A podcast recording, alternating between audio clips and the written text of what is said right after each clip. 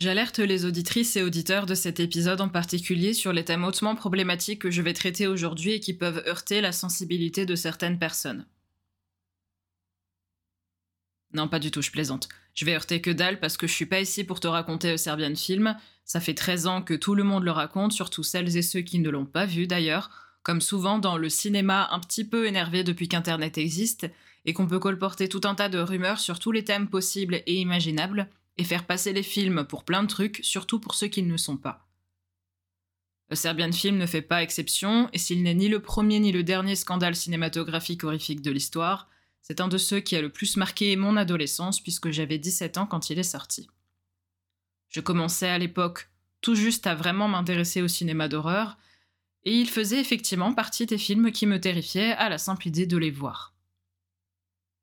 C'est de cette idée que je vais parler dans l'épisode d'aujourd'hui en utilisant la popularité ou l'impopularité selon comment on le prend de Serbian Film, qui n'est finalement qu'un seul symptôme, parmi tant d'autres de tout ce pan du cinéma extrême, qui au lieu d'être vu, préfère être raconté. Bienvenue dans Fichier Zip, le podcast cinéma qui t'explique des trucs compliqués avec des phrases simples. Le but, c'est de faire passer le courant entre le cinéma et toi pour te faire comprendre des théories filmiques en un éclair. Pas de détour, pas de fioriture intellectuelle, ici on est clair, on est précis, on est là pour booster ta culture cinématographique en moins de 30 minutes. Top chrono, c'est parti, début de l'extraction.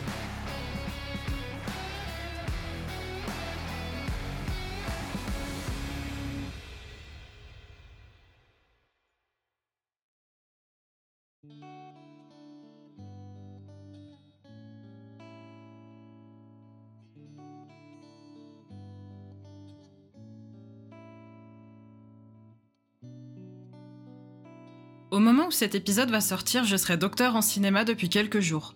C'est une thèse que j'ai fait sur le fantasme au cinéma et je trouve assez marrant de constater que le premier épisode que je vais sortir après avoir soutenu, bah c'est un film qui parle de pulsions de plaisir et de pulsions de mort. Si tu fréquentes les réseaux sociaux, t'as déjà dû voir passer sur des sites comme Facebook, Twitter, Sens Critique, etc., des grandes listes des films les plus horribles et les plus censurés possibles, réputés introuvables, découpés en plein de petits morceaux, à peu près comme les gens dans ce type de film d'ailleurs. Dans ces tops, en général, se talonnent Cannibal Holocaust et autres irréversibles, pendant que Philosophy of a Knife, Faces of Death et autres Guinea Pig se tiennent chaud dans un coin et que Snuff 102 porte sur ses épaules les deux enfants terribles que sont en règle générale The Human Centipede 2, oui le 2 précisément, et A Serbian Film. Sans être officiellement une spécialiste du cinéma extrême, j'en ai vu un certain nombre et je dresserai pas ici une échelle des extrémités du cinéma ultra-violent, parce que c'est tout simplement une histoire de sensations personnelles en rapport avec une sensibilité construite sur un caractère et un vécu qui sont tout à fait singuliers. Un film qui ne te fera rien à une époque de ta vie pourra totalement te terrifier quelques mois, quelques années plus tard. Ça m'est arrivé sur plusieurs films, ça me le fait encore aujourd'hui, c'est la vie, c'est le cinéma. À titre personnel, malgré toutes les horreurs que j'ai pu voir dans ma vie, moi qui suis notamment une grosse adepte de la catégorie 3 et de shockumentary, rien ne me terrifie plus à la frontière de la nausée et du dégoût qu'un fantôme japonais avec des longs cheveux noirs devant le visage. Mon plus gros traumatisme cinématographique, c'est Ring 2. Bon. Chacun ses goûts. Les goûts cinématographiques sont très personnels et le cinéma extrême n'y fait pas exception. Comme son nom l'indique, son but est de pousser son auditoire à ses extrémités et ces extrémités sont significatives d'une manière différente pour chaque personne. Parce qu'il aborde des thématiques profondément délicates, notamment au sujet du traitement réservé aux enfants, le Serbian Film a fait beaucoup de bruit à sa sortie. Mais quand on se penche plus profondément et plus précisément sur le scandale qu'il a généré, en grande partie sur les réseaux sociaux, plus que dans de véritables interdictions juridiques, même si évidemment il y en a eu quelques-unes, on se rend compte que c'est pas forcément son traitement de la violence, qui a fait la réputation qu'il a aujourd'hui. Le Serbian Film a donc une réputation extrêmement négative parmi les personnes qui aiment le cinéma d'horreur extrême. Pas forcément parce qu'il est mauvais, ça à la limite tout est relatif encore une fois, mais parce qu'il a déçu.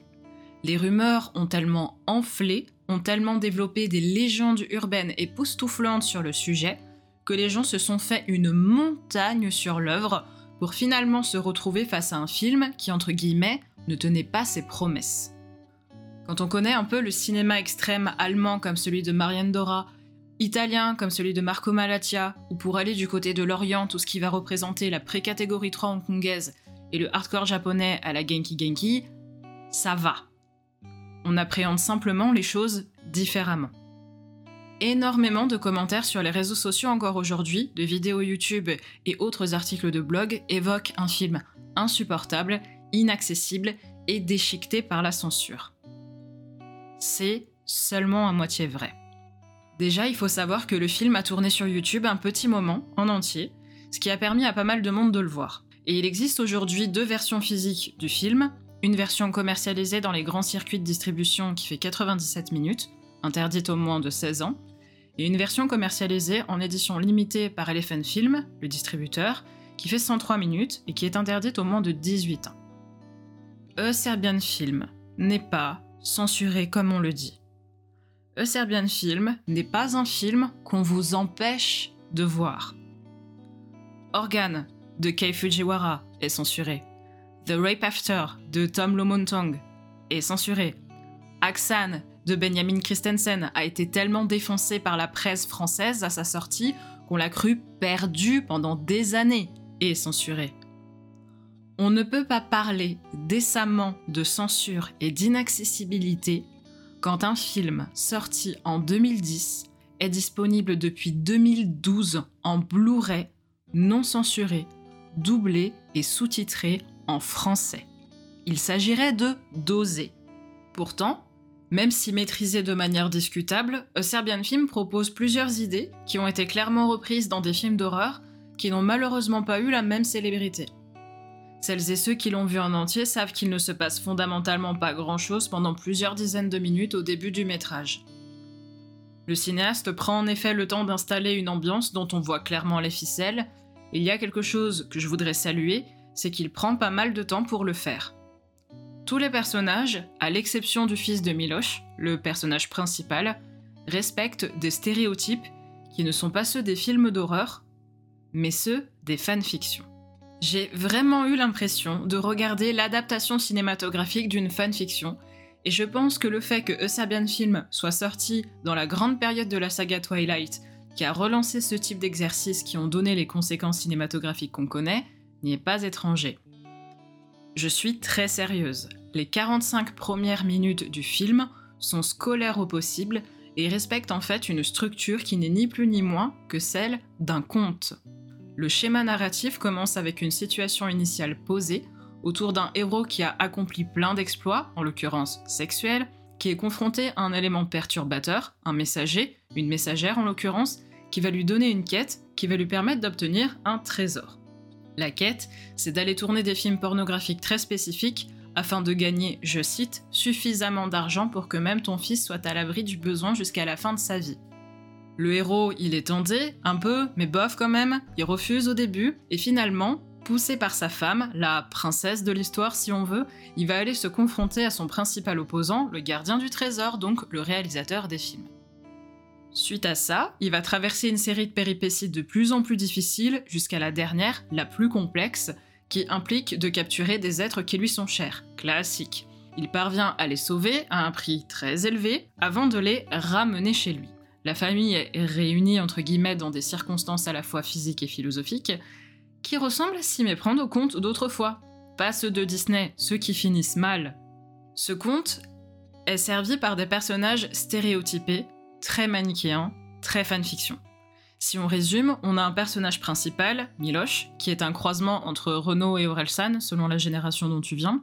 Et donc Miloche fait du porno, mais attention, hein, il est super doué, il a beaucoup de talent, c'est un artiste. Et comme tous les héros de fanfiction, il est très modeste hein, quand même, tu comprends, c'est l'élu. Cet élu, très simple, il demande rien à personne, il a évidemment une femme absolument sublime, ici c'est Maria, qui le soutient dans ses projets, et qui s'assure que leurs fils prennent des cours de chant, qui chante extrêmement bien elle-même, si tu te souviens du passage de la berceuse, tu vois ce que je veux dire, et qui attire toutes les convoitises. Ces deux personnages s'aiment évidemment très fort et bien évidemment, comme dans toutes les fanfictions bien hétérosexuelles, bien fantasmées, au lit, ça va très vite, très fort, très bien, c'est expédié en quelques lignes de dialogue, pif paf pouf. Bien évidemment, notre héros est secondé par un adjuvant qui ici est son frère, qui est la caution blague de mer des beaux censés faire rire la galerie, et par une comparse de tournage qui lui apporte une opportunité.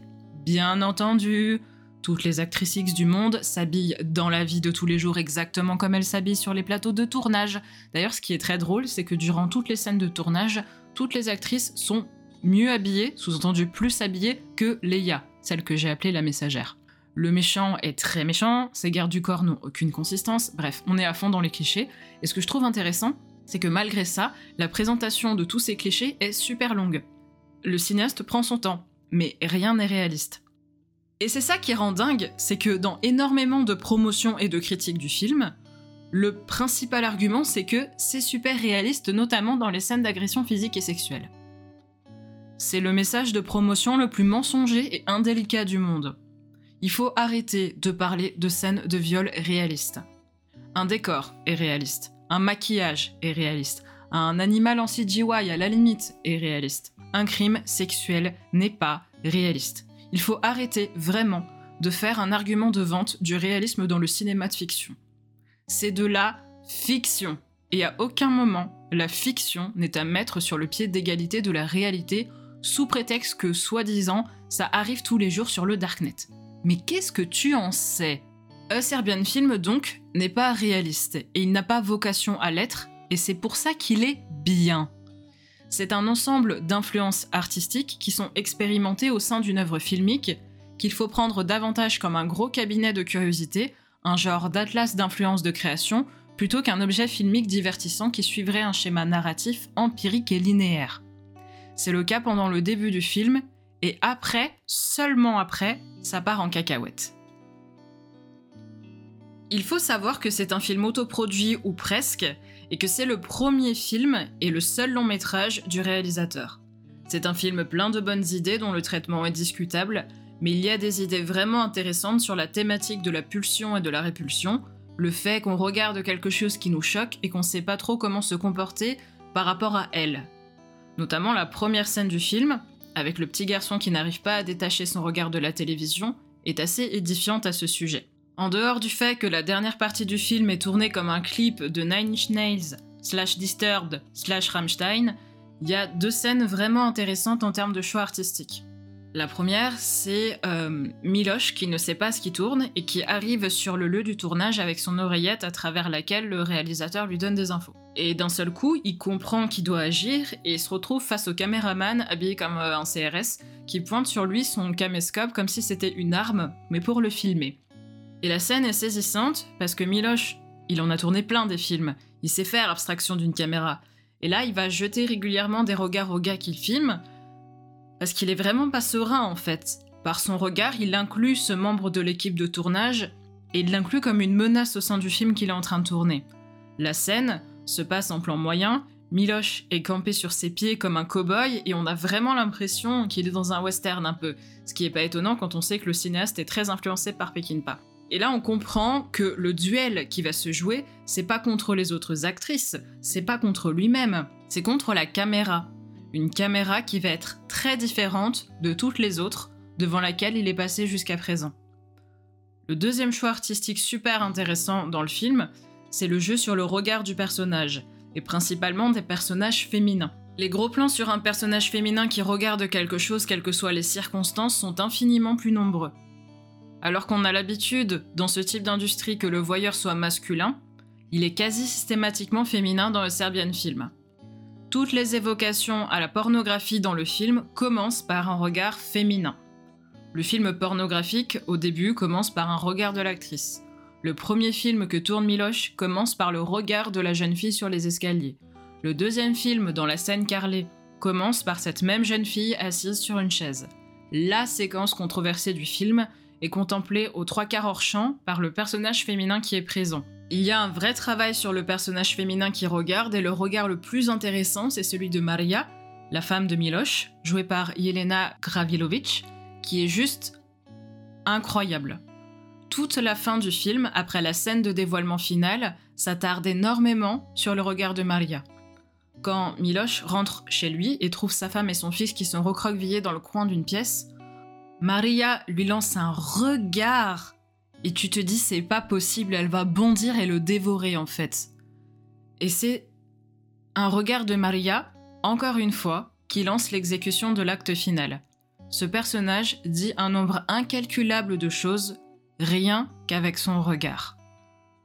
Je sais pas si c'est fait exprès par ailleurs, mais j'ai trouvé la scène du dévoilement familial très semblable à la fin du film Kill List, qui sort un an plus tard. Et je trouve que dans Kill List, le traitement est super intéressant aussi, donc peut-être que le réalisateur s'est inspiré de Serbian Film, pas savoir. Le film a fait couler énormément d'encre, il continuera de le faire. J'ai beaucoup lu sur le sujet, il faut savoir que si en France on en parle surtout sur les réseaux sociaux grand public, parce que clairement sur les réseaux sociaux spécialisés c'est pas du tout un sujet de conversation, dans la recherche anglophone on en parle énormément. A Serbian Film, dans la recherche académique américaine, c'est un délire. J'ai lu des articles académiques sur A Serbian Film qui font une vingtaine de pages sur la question politique et militaire de la délimitation du territoire et de l'identité serbe et des Balkans, sur Freud, Bataille, Eros, Thanatos, c'est vraiment... J'ai fait une thèse sur le sujet, donc je vais m'énerver 5 secondes. Il faut arrêter de tout ramener à Freud et à la psychanalyse quand il est question de fantasmes au cinéma. Ce sont des théories médicales, pas artistiques déjà, et surtout ce sont des théories qui pour la plupart ont plus de 100 ans. Et c'est lourd.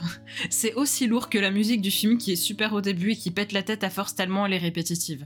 D'ailleurs, fun fact, la musique est dans l'édition collector du DVD Blu-ray d'Elephant Films.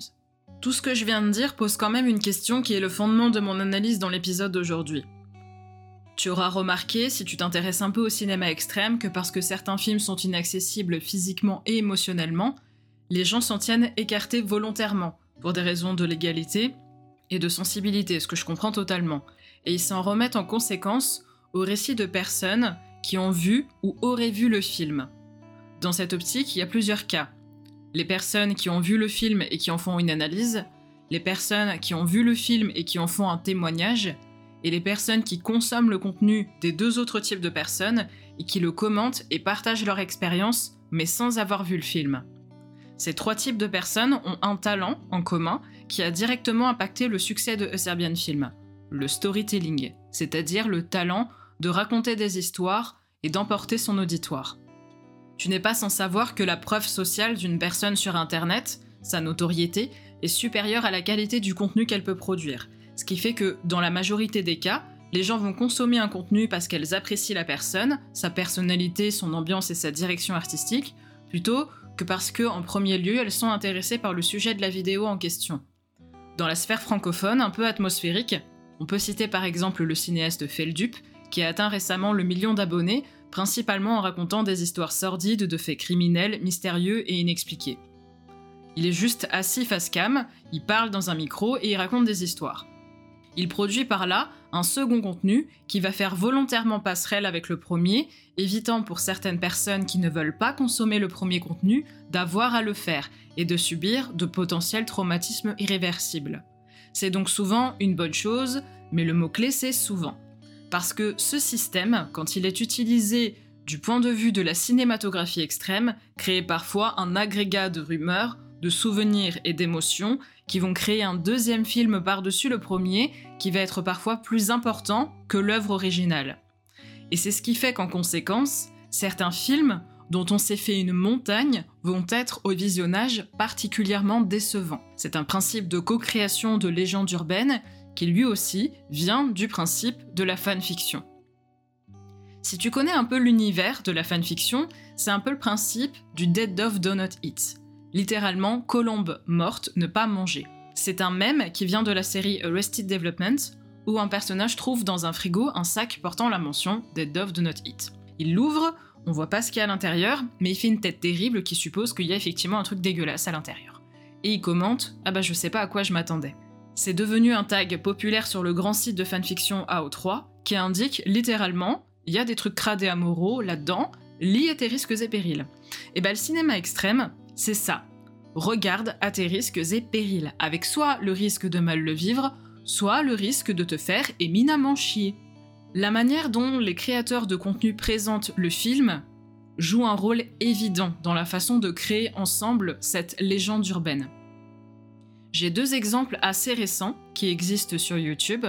Une vidéo du vidéaste Artus qui montre des images du film et qui les commente, et une vidéo du vidéaste Az qui interviewe le réalisateur au BIF en 2022. Les deux vidéos sont très bien, elles sont tout à fait valables, mais tu vas avoir d'un côté celle d'Artus, qui va te permettre de t'identifier à son expérience de visionnage, et de l'autre celle de Az, qui va te mettre dans une posture de recul avec des questions orientées. Artus va être dans le témoignage sensible et Az dans l'analyse argumentée. Et les deux font partie intégrante de l'expérience cinématographique, il a pas de souci. Mais en conséquence, ça se voit quand tu regardes les commentaires de ce genre de contenu, comment les gens vont penser le film et raconter leur expérience du film. Pour la vidéo d'Artus, tu vas avoir par exemple, je cite, J'avais envie de voir entre guillemets ce film, mais sans vraiment me l'infliger. Grâce à toi, ces choses faites, on a le déroulé de l'histoire sans trop de trauma visuel. Merci de ton sacrifice. Ou encore, c'est limite un crime en vrai de faire un film pareil. Ou encore, j'ai comme beaucoup de gens détesté ce film, c'est d'autant plus dommage pour le réal qui a gâché son talent et peut-être sa future carrière avec cette chose. Et du côté de la vidéo d'Az, tu vas avoir le même type de commentaires. Je ne suis pas vraiment fan du film, mais je dois dire que je suis positivement surprise par le recul de ce réalisateur sur son œuvre. Ou encore, je ne dis pas que A Serbian Film est un grand film, je ne l'ai pas vu. Mais dans l'art, évidemment, le cinéma, chacun a son point de vue, et vouloir interdire un film pour des raisons personnelles, c'est très toxique comme façon de voir les choses. Donc, tu vois, ça va vraiment dépendre de la posture avec laquelle tu consommes et partages le film. Donc si évidemment une grosse partie des gens est tombée sur un Serbian Film sur YouTube il y a 13 ans sans être averti, bah évidemment la rumeur va enfler dans des termes très forts et négatifs, et la magie d'Internet va faire le reste. Alors est-ce qu'il faut pour autant voir des films extrêmes? Et pourquoi on est autant fasciné par ça? Alors c'est une question qui mériterait un épisode à elle toute seule, d'ailleurs je vais le faire dans un futur épisode sur les snuffs, mais je peux y répondre rapidement en disant simplement que ce genre de film se visionne avec une grille de lecture précise. Tu es la seule personne responsable de la manière dont tu vas consommer un film. Si j'ai vu autant de films extrêmes dans ma vie, c'est parce que je les vois dans une posture de recherche et de création. Maintenant, je vais pas te mentir, ce genre d'image, ça reste. Oui, on s'y habitue. Oui, on se désensibilise. Et non, ce n'est pas forcément une bonne chose. Mais personne, en dehors du fait que tu sois un enfant, en tant qu'adulte responsable, personne ne peut prendre la décision pour toi. Ah au fait, si tu veux pas voir le film, ce que je comprends totalement, et que tu veux une anecdote à sortir à tes potes, je vais t'en donner une officielle que je trouve assez sympa. Euh, Yelena Gravilovic, l'interprète de Maria dans un Serbian film, celle que j'ai appelée princesse en disant qu'elle chantait bien, eh ben c'est la voix du personnage d'Elsa dans la version serbe de La Reine des Neiges. Voilà, je t'ai peut-être donné envie de voir le film, du coup. Euh, je vais pas te le conseiller. Je vais pas te le déconseiller. Je te dirai juste, bah. à tes risques et périls. C'est la fin de cet épisode, j'espère qu'il t'aura permis d'apprendre des choses si tu connaissais pas le film et de le considérer avec un œil nouveau si tu le connaissais déjà. S'il t'a donné envie de le voir ou de le revoir, il se trouve facilement puisque bah non, il fait pas partie des films les plus censurés du monde, n'en déplaise aux puristes. C'est un film qui peut être intéressant de connaître, ne serait-ce que pour l'impact qu'il a eu dans les grandes rumeurs et autres légendes urbaines du cinéma difficile d'accès. J'espère que cette émission t'aura plu, si c'est le cas, abonne-toi et partage-la autour de toi. Merci de ton écoute et à la prochaine pour une nouvelle théorie passionnante à décompresser.